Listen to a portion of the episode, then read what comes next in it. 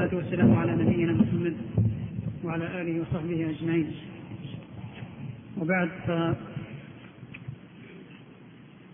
نبدأ درسنا الخامس في لمعة الاعتقاد. وصلنا إلى قوله فصل والإيمان قول باللسان. تفضل أحمد. الله الرحيم. الحمد لله رب العالمين والصلاة والسلام على نبينا محمد وعلى آله وصحبه وسلم تسليما كثيرا. قال المؤلف رحمه الله تعالى فصل والإيمان قول باللسان وعمل بالجواب وعمل بالأركان وعقد بالجنان يزيد بالطاعة وينقص بالعصيان قال الله تعالى وما أمروا إلا ليعبدوا الله مخلصين له الدين حنفاء ويقيموا الصلاة ويؤتوا الزكاة وذلك دين قيمة. فجعل عبادة الله تعالى وإخلاص القلب وإقام الصلاة وإيتاء الزكاة كله من الدين. وقال رسول الله صلى الله عليه وسلم الإيمان بضع وسبعون شعبة. أعلاها شهادة أن لا إله إلا الله وأدناها إماطة الأذى عن الطريق. فجعل القول والعمل من الإيمان. وقال الله تعالى فزادهم إيمانا ليزدادوا إيمانا. وقال رسول الله صلى الله عليه وسلم يخرج من النار من قال لا إله إلا الله وفي قلبه مثقال برة أو خردلة أو ذرة من الإيمان فجعله متفاضلا. أحسنت. هذا الفصل جعله المؤلف في حقيقة الإيمان وفي مسائله. أي في تعريف الإيمان عند السلف وفي مسائل الإيمان أو في بعض مسائل الإيمان. فذكر حد الإيمان بالتعريف الذي ذكره وهو التعريف المفصل عند السلف للإيمان. ذلك أن السلف عرفوا الإيمان بتعريفين مجمل ومفصل.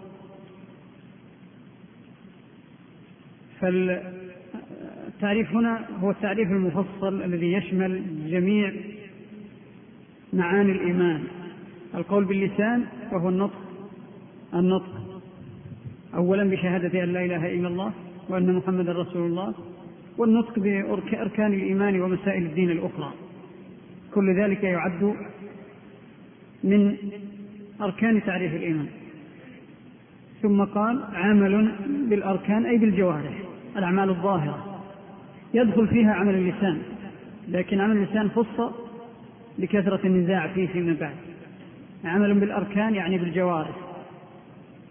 فعمل اللسان عمل بالأركان عمل اليد عمل الرجل عمل الأعضاء للسجود والركوع عمل الإنسان في أعمال البر التي يعملها بجوارحه.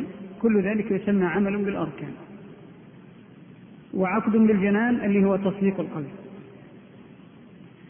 وبعضهم يبدأ التعريف بالتعريف الأخير فيقول الإيمان عقد بالجنان يعني تصديق القلب التصديق الجازم العقد هو التصديق الجازم والجنان هو القلب. وقول باللسان وعمل بالأركان وعمل بعضهم يقول تصديق القلب وعمل الأركان وقول اللسان وكل ذلك جائز ولا مشاحة في الاصطلاح وفي الترتيب. هذا التعريف المفصل. هناك تعريف مجمل كان يقول به أكثر السلف الأوائل قبل أن يكثر الخوض في مسائل الإيمان وفي تعريفه. كانوا يقولون الإيمان قول وعمل ويكتفون بها لأن هذه الكلمة جامعة.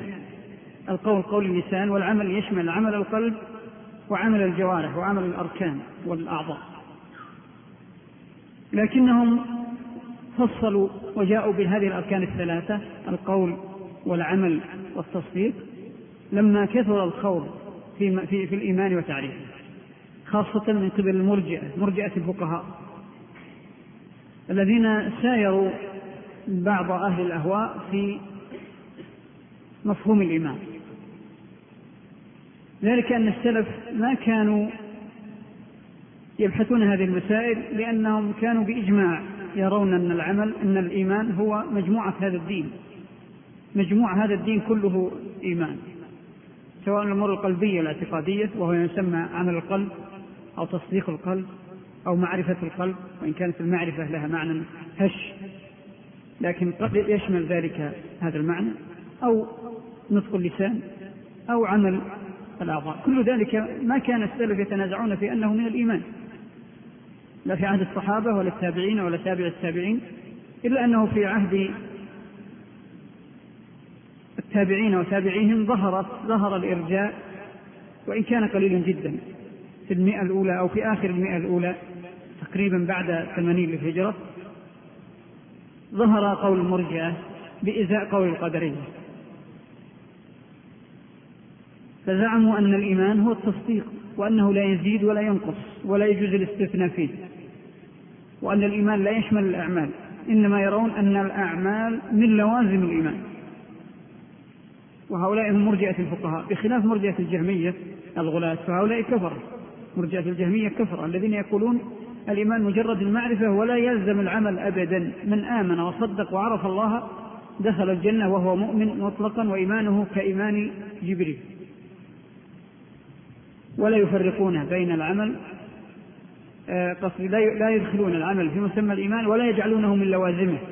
لا يجعلون العمل من لوازم الإيمان. بل يرون أن من عرف الله وصدق بما جاء به الرسل جملة فهو مؤمن حتى وإن اقترف الآثام والمعاصي بل وإن اقترف الكفر. ولو ترك جميع أعماله في الإسلام.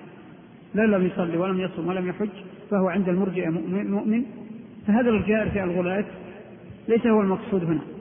إنما المقصود إرجاء الفقهاء وهو كما أنه بدعة إلا أنه قال به بعض الأئمة وبعض أهل, بعض أهل العلم الذين لهم اعتبارهم لكن قولهم شاذ وخارج عما أجمع عليه السلام إذا فالمرجئة يقولون أن الإيمان هو التصديق ويرون أن أي مرجئة الفقهاء ويرون أن الأعمال من لوازم الإيمان وليست من الإيمان.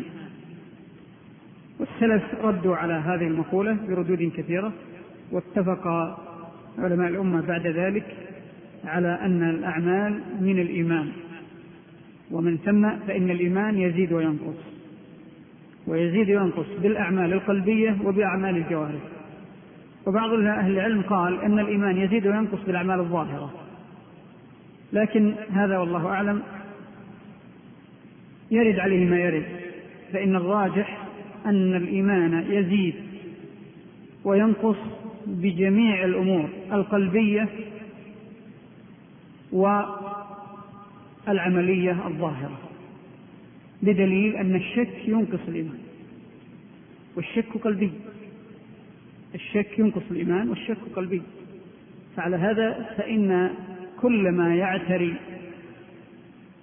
العبد من الأمور القلبية والأمور العملية فإن كان يزداد به خيرا زاد إيمانه.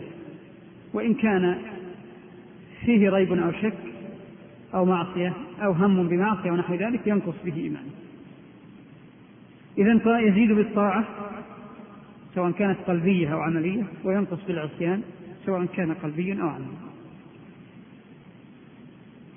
ثم ذكر الآية وذكر بعدها وجه الاستدلال فجعل عبادة الله تعالى وإخلاص القلب وإقام الصلاة وإيتاء الزكاة كله من الدين.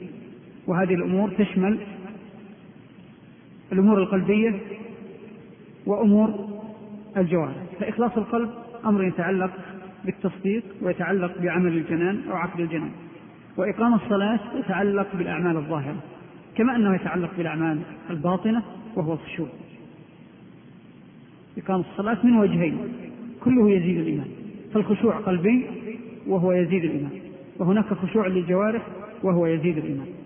وكذلك الحركة في الصلاة حركة أعمال حركة جوارح وهي تزيد الإيمان. وإيتاء الزكاة كله أي كل هذه الأعمال من الدين إذا فالدين هو ليس فقط الأمور القلبية بل حتى الأعمال الظاهرة. ثم ذكر الحديث وهذا الحديث الذي ذكره الإيمان بضع وسبعون شعبة أعلاها شهادة أن لا إله إلا الله وأدناها إماطة الأذى عن الطريق هو عمدة أدلة أهل السنة مع كثرة أدلتهم. الأدلة على أن الإيمان يزيد وينقص وأن الأعمال تدخل في مسمى الإيمان لا تكاد تحصى وقد أفرد لها الأئمة كتبا تعد بالمجلدات. وعلى سبيل المثال من أفضلها لطالب العلم وقد حصر هذه الأمور باستقصاء كتاب تعظيم قدر الصلاة للمروزي وكذلك كتاب الإيمان للشيخ الإسلام ابن تيمية وغيرها من الكتب. فهنا في هذا الحديث ذكر ما يدل على أن الإيمان شعب تعد تعد عددا. وذكر من هذه الشعب ما يكون فيه الأعمال القلبية وما يجمع بين الأعمال القلبية وأعمال الجوارح وما هو من أعمال الجوارح. كلها سماها الإيمان سماها الرسول صلى الله عليه وسلم الإيمان. فقال الإيمان بضع وسبعون شعبة. أعلاها شهادة أن لا إله إلا الله وشهادة أن لا إله إلا الله تشمل المعنى القلبي وتشمل قول اللسان وقول الجوارح. فالمعنى القلبي هو الإقرار وقول اللسان هو النطق وعمل الجوارح هو عمل اللسان الذي هو الحركة.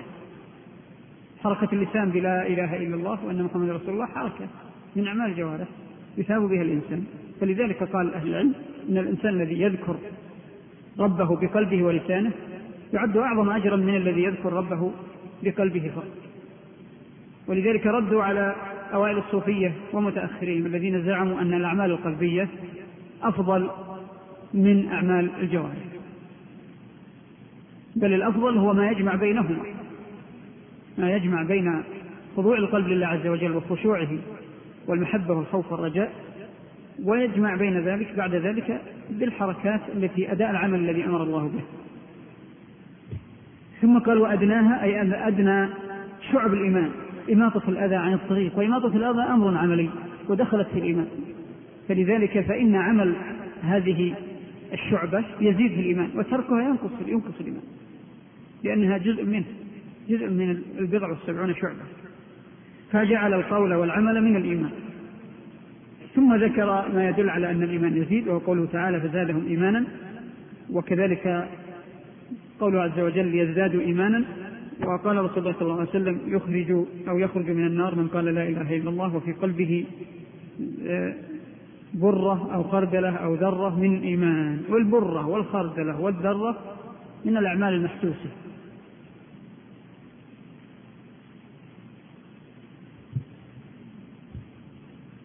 نعم هذه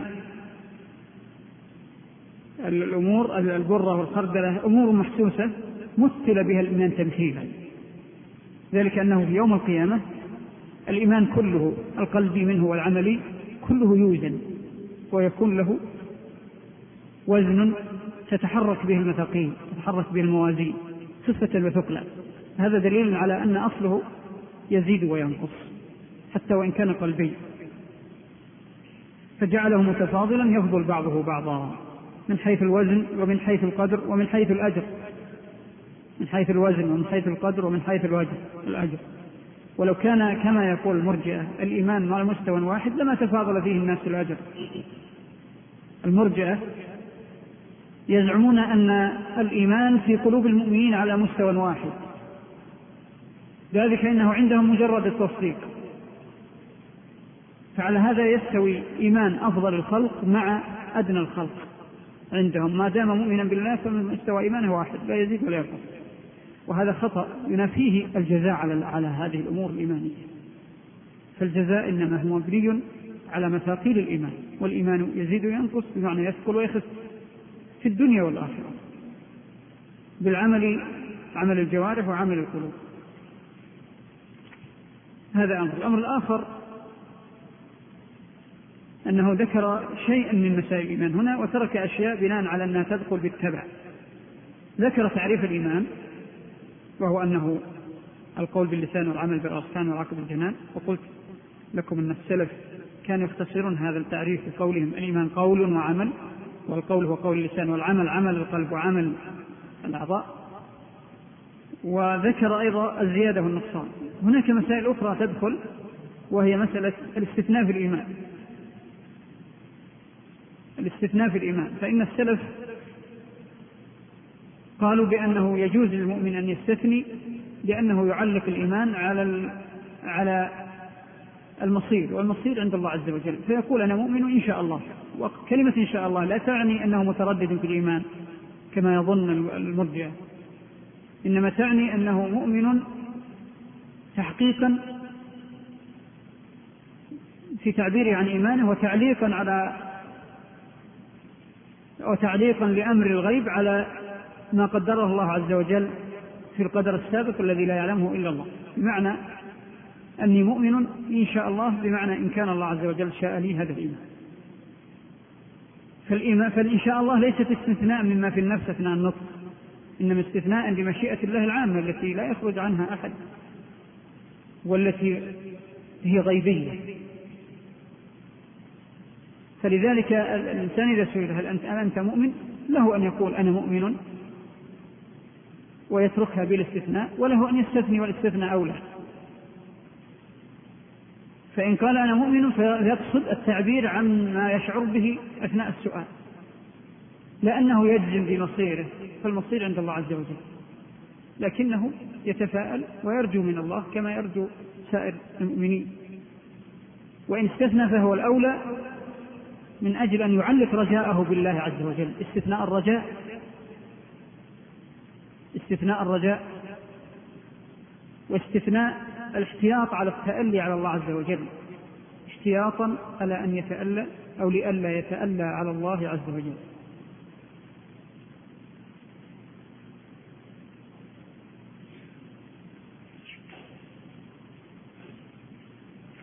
نعم نقرأ الفصل التالي. فصل فصل ويجب الإيمان بكل ما أخبر به النبي صلى الله عليه وسلم وصح به النقل عنه فيما شهدناه أو غاب عنا. نعلم أنه حق وصدق سواء, سواء في ذلك ما عقلناه وجهلناه وما ولم نطلع على حقيقة معناه. مثل حديث الإسراء والمعراج وكان يقظة لا مناما فإن قريشا أنكرته وأكبرته ولم, ولم تكن تنكر المنامات. ومن ذلك أن ملك الموت لما جاء إلى موسى عليه السلام ليقبض روحه لطمه ففقع عينه فرجع إلى ربه تعالى فرد عليه عينه. ومن ذلك أشراط الساعة. أحسنت. أه، هنا بدأ في تفصيل بعض ما يسمى بالسمعيات وأمور الغيب وكلها داخلة في الإيمان إجمالا وداخلة في أركان الإيمان تفصيلا. السمعيات كلها تدخل منها ما يدخل في الإيمان بالله عز وجل كمسائل الصفات والرؤية. الرؤية لها جانبان دخولها فيما يتعلق بالإيمان بالله عز وجل وصفاته وتدخل في مسائل القيامة والجنة. بعضها متعلق بالإيمان بالله عز وجل كأسمائه وصفاته وأفعاله وبعضها متعلق بالإيمان بالكتب وبعضها متعلق بالإيمان بالرسل وبعضها متعلق بالإيمان بالملائكة وبعضها متعلق بالإيمان باليوم الآخر وبعضها متعلق بالإيمان, بالإيمان بالقدر. وبعضها متعلق بجملة هذه الأمور وداخل في الإيمان بالغيب.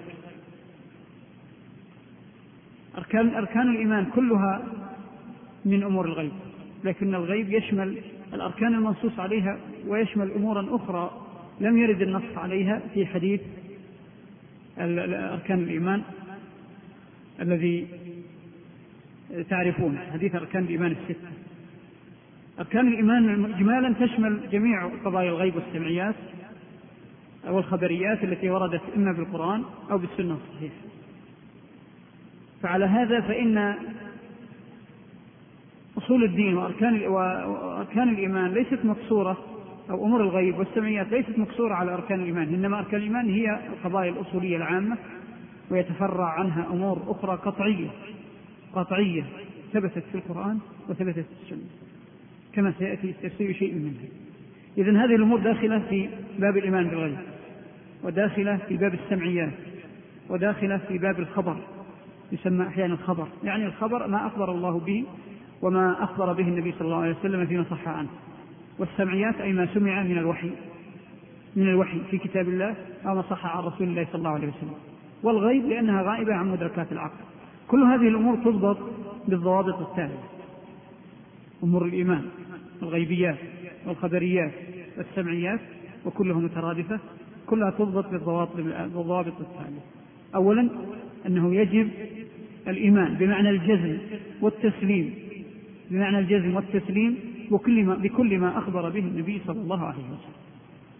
وصح به النقل عنه يعني سواء في القرآن أو في صحيح السنة. الأمر الثاني أن هذه الأمور يجب الإيمان بها سواء ما شاهدناه كالأمور التي تحققت بعد خبر النبي صلى الله عليه وسلم. فقد أخبر النبي صلى الله عليه وسلم بل وجاء أيضا في القرآن أمور كثيرة شاهدناها في الواقع.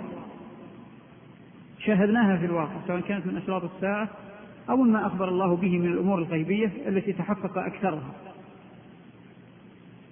ففيما شاهدناه من الأمور التي تحققت أو غاب عنا الأمور التي لم تحدث بعد من أشراط الساعة ونحوها أو الأمور التي تتعلق باليوم الآخر والتي لا يمكن لأحد أن يطلع عليها إلا إذا قامت قيامته الصغرى أو قامت القيامة الكبرى للجميع. يعني ما صح به النقل. فيما شاهدناه أو غاب عنا وجب الإيمان به ما دام ورد به الخبر.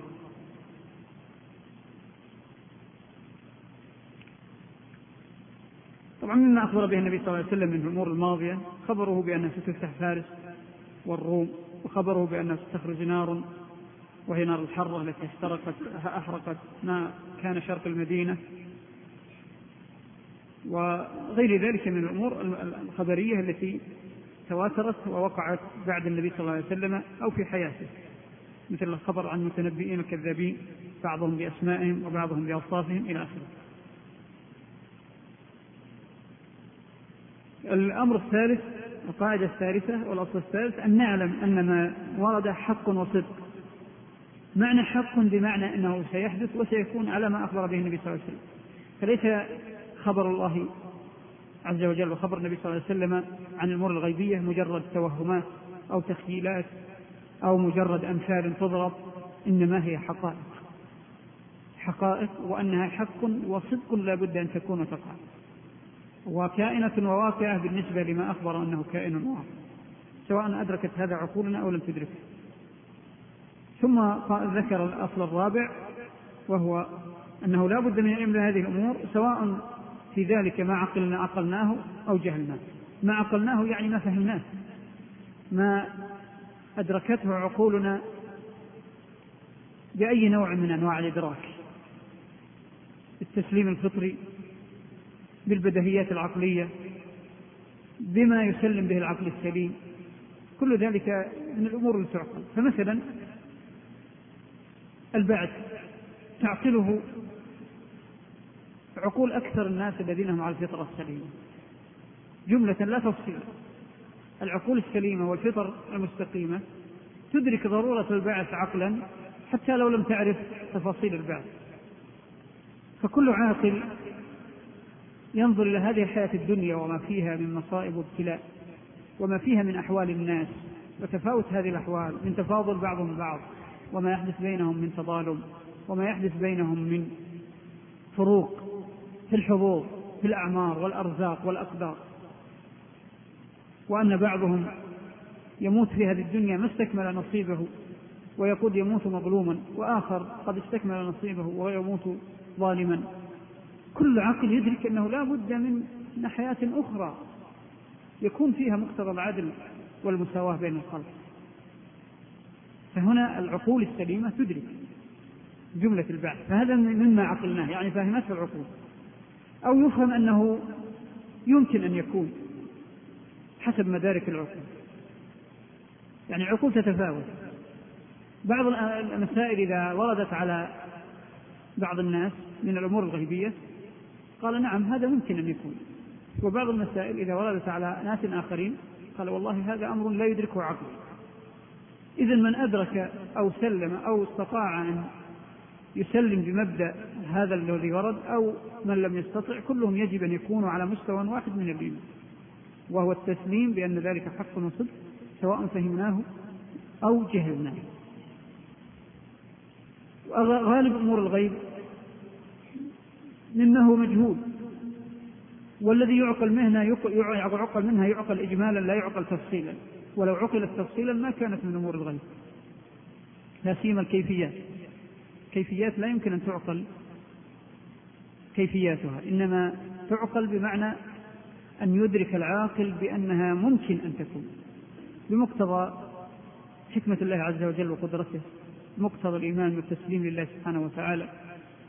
فهذه الأمور ببداهة العقول والفطر الأمور الغيبية تدركها العقول السليمة بأنها حق وصدق وليس فيها ما ينافي العقل السليم. لكن القدر الآخر وهو الكيفيات كيف تكون عليه هذه الغيبيات؟ هذا أمر لا يمكن أن يفهم. إذا ما فهمناه وما لم نفهمه كل من نؤمن به سواء في الأمر الواحد أو في الأمور المتعددة من أمور الغيب والأخبار. قال ولم نطلع على حقيقة معناه يعني على الكيفية. ذلك أن الحقيقة على نوعين. حقيقة بمعنى ثبوت الشيء والإقرار به فهذا يجب أن يؤمن به كل مسلم. كل ما ورد في الغيبيات له حقيقة. ويجزم ويجب أن نجزم أن له حقيقة. ليس مجرد تخيل أو أمثال تضرب أو مجرد توهمات أو ألغاز. إنما هي حقائق. فهذا الجانب يجب أن نؤمن به من الحقيقة. وجانب آخر من الحقيقة وهو الكيفية. فهذا مما لا تدركه العقول إذا بعض أهل العلم ينفي الحقيقة ويقصد به نفي الكيفية. وبعضهم يثبت الحقيقة ويقصد به الإيمان بأصل الشيء. وأنه على معنى صحيح على مراد الله عز وجل. وأن الله عز وجل ما أخبرنا بأمر إلا وهو حق. ليس مجرد خيالات ولا ألغاز ولا ولا مجرد آه، تصويرات وهمية كما يظن كثير من الفلاسفة والعقلانيين. ثم ذكر لذلك أمثلة.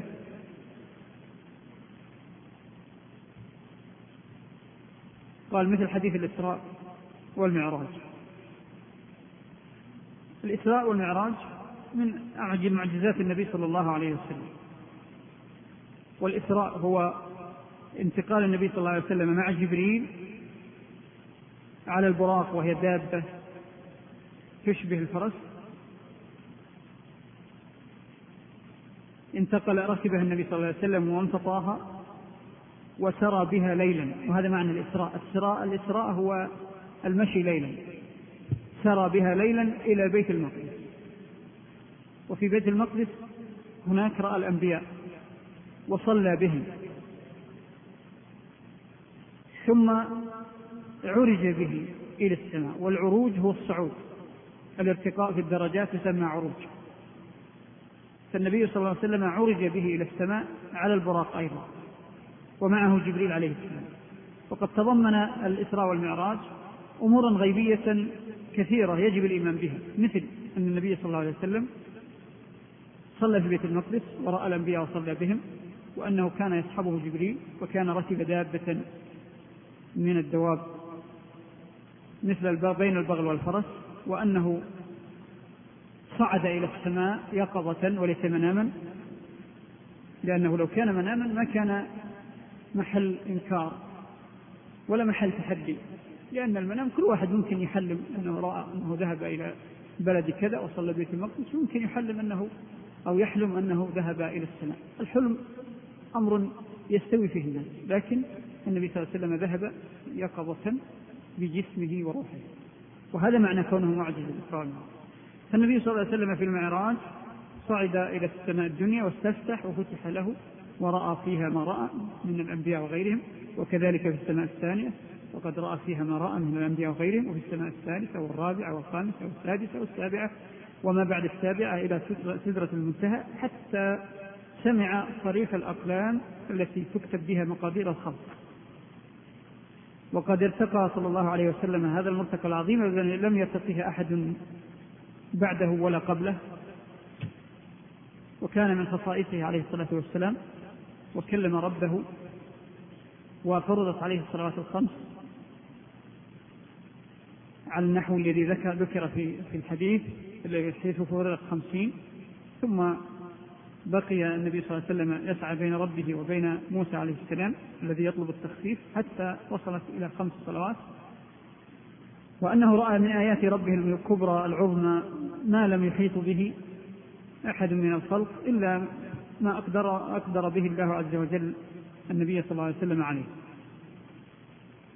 إذا الإسراء والمعراج حق. وكل ما فيه كان يقظة لا مناما وهو من معجزاته صلى الله عليه وسلم. وذكر من أمور الغيب قصة ملك الموت مع موسى ليقبض روحه وأن موسى لطمه ففقع عينه فرجع إلى ربه. هذا الحديث وغيره من الأحاديث التي فيها ذكر بعض التفاصيل الغيبية من الأمور التي ابتلي بها ضعفاء الإيمان. وأهل الشك والريب وأهل الأهواء. فكان من سماتهم إنكار مثل هذا الحديث. ذلك أنهم يعرضون هذه الأمور على عقولهم. فكأنهم قالوا ما يعقل. الذين ردوا هذا الحديث قالوا ما يعقل. وهذا فتنة لهم ولكل مفتون إلى قيام الساعة نسأل الله السلام. قالوا لا يعقل أن جبريل يضرب ملك الموت وهو أعظم منه وأكبر وجاء ليقبض روحه. ثم أنه لا يعقل أن يكون ملك الموت على هيئة رجل ثم تفقع عينه. إلى آخره من الأمور التي ابتلاهم الله بها فلم يفلحوا نسأل الله السلامة. فجاء هذا من باب الابتلاء للعباد وهو أيضا خبر حق وصدق على أصله كما أخبر به النبي صلى الله عليه وسلم. فإن ملك الموت جاء إلى موسى تمثل له بصورة الرجل بإذن الله وبقدرة الله. وأن موسى ضربه. موسى صاحب غيرة وقوة في الحق. فضربه ففقع عينه. ولما علم أنه ملك الموت بعد ذلك سلم له واختار قبض روحه ليلقى ربه عز وجل كما هو معروف.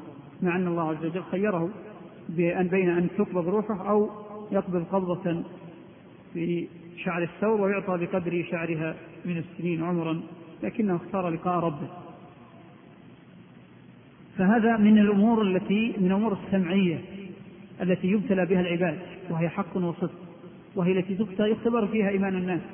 فمن آمن بمثل هذه الأمور وصدق فهو من من منين بالغيب الذين امتدحهم الله عز وجل وامتازوا عن غيرهم. وإن شك أو ارتاب أو أثار الإشكالات فإنه إنما يرتد غيب غيب غيبه وإشكاله عليه. نسأل الله السلامة. نعم.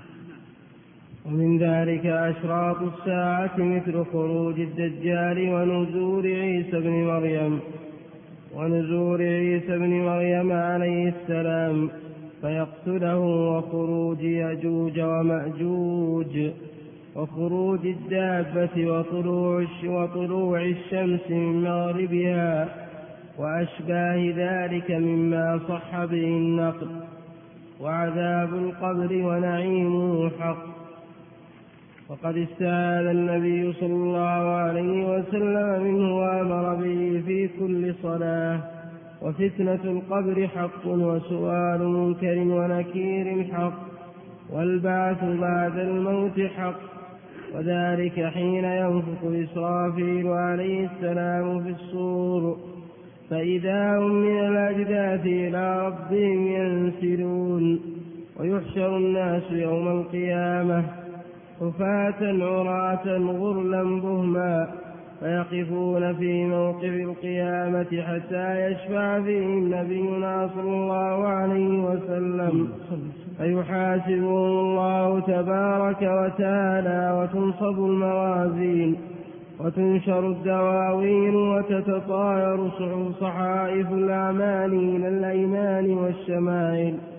فأما من أوتي كتابه بيمينه فسوف يحاسب حسابا يسيرا وينقلب إلى أهله مسرورا وأما من أوتي كتابه وراء ظهره فسوف يدعو ثبورا ويصلى سعيرا والميزان له كفتان ولسان يوزن به أعمال العباد فمن ثقلت موازينه فأولئك هم المفلحون. ومن خفت موازينه فأولئك الذين خسروا أنفسهم في جهنم. فأولئك الذين خسروا أنفسهم في جهنم خالدون. ولنبينا محمد صلى الله عليه وسلم.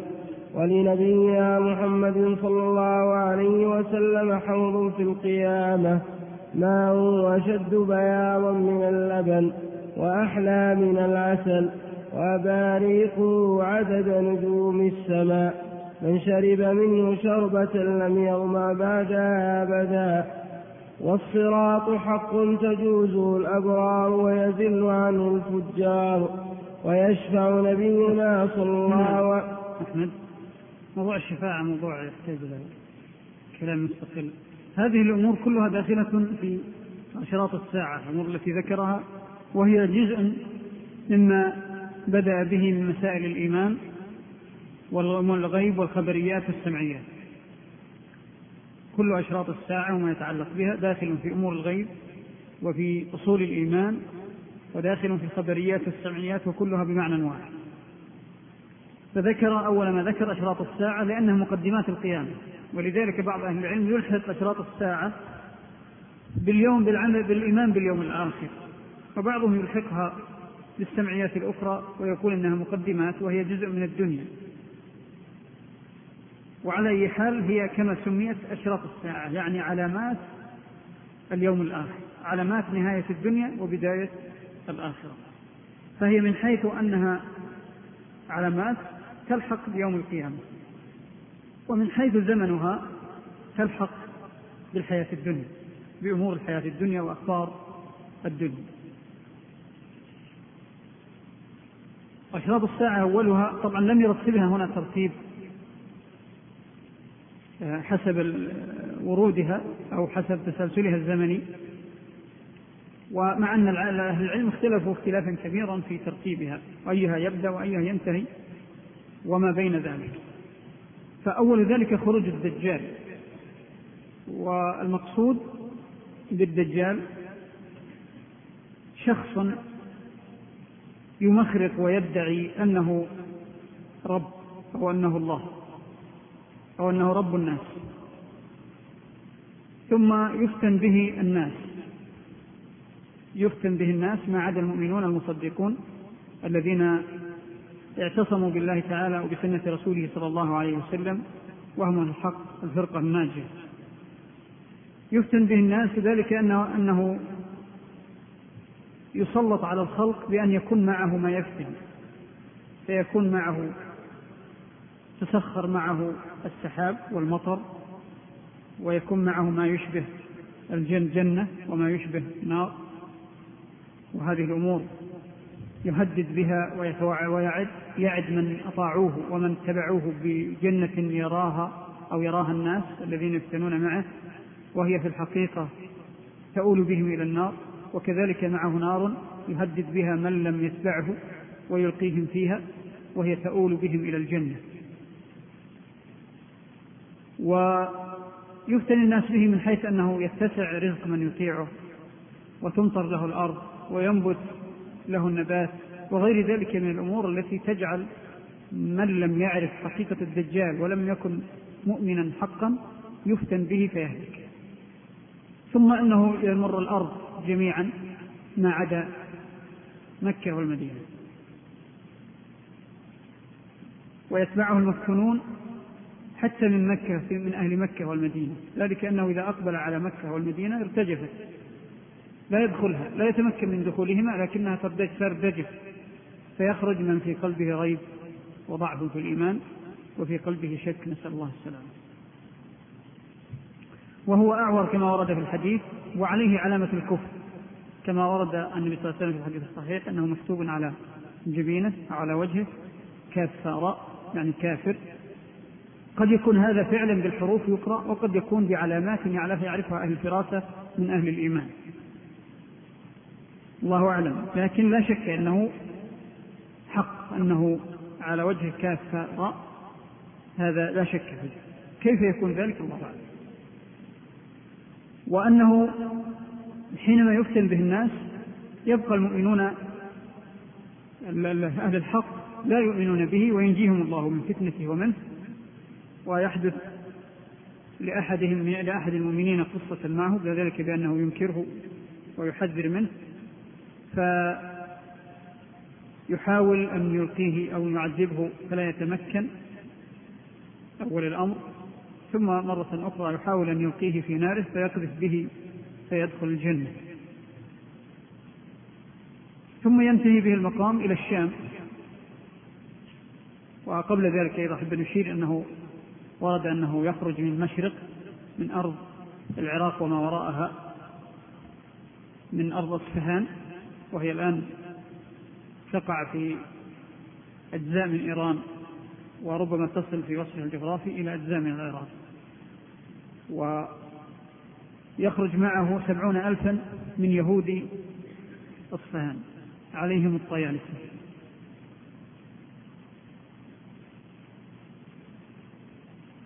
ثم ينتهي به المقام إلى الشام فينزل عليه عيسى ابن مريم فيؤيد المسلمين المؤمنين الذين يقاتلون الدجال. ويكون معهم ومعهم في ذلك الوقت المهدي ثم يهزم عيسى يهزم الدجال ويقتله. وفي هذه الأثناء ينزل عيسى عليه السلام من السماء وعيسى لا يزال حيا لم يمت. ينزل بين ملكين على المنارة البيضاء في المسجد في دمشق. ثم يحصل ما هو معروف وينتصر المؤمنون على الدجال ويبقى عيسى كما جاء في بعض النصوص أربعين سنة. وقيل أقل من ذلك. ثم يخرج هذا نعم العلامة الأولى خروج الدجال والثانية نزول عيسى والثالثة خروج يأجوج ومأجوج. ويأجوج ومأجوج شعب من شعوب بني آدم كما ورد في الحديث وكما سيدل عليه ظاهر الآية. ذلك أن ذي القرنين مر على الأرض جميعا ومر على جميع الشعوب ومنهم يأجوج ومأجوج كما ورد في الآية وفسره كثير من السلف وكما ورد في أحاديث النبي صلى الله عليه وسلم أما ما ذكر من أن يأجوج وصفهم كذا وكذا وأنهم يخرجون من الأرض ينبتون من الأرض إلى آخره فهي حكايات وخرافات لم تصح لم يصح منها شيء. ياجوج وماجوج الراجح أنهم شعب من شعوب هذه الأرض. ومن هم؟ الله أعلم.